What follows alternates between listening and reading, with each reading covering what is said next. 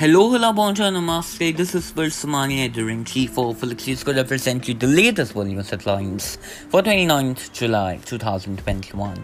Sri Lanka teachers resist bill militarizing education. Banks to remain closed for a total of 15 days in August 2021. They won't be consecutive most probably.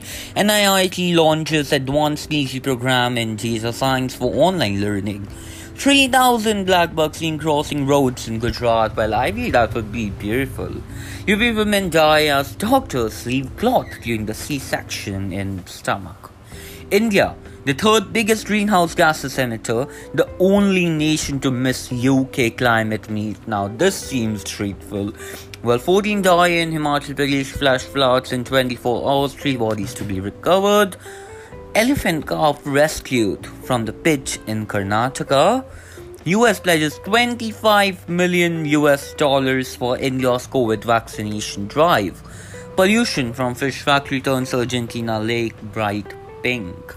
But these were the news headlines for the day. Thank you very much. Please follow us for more such updates. Thank you.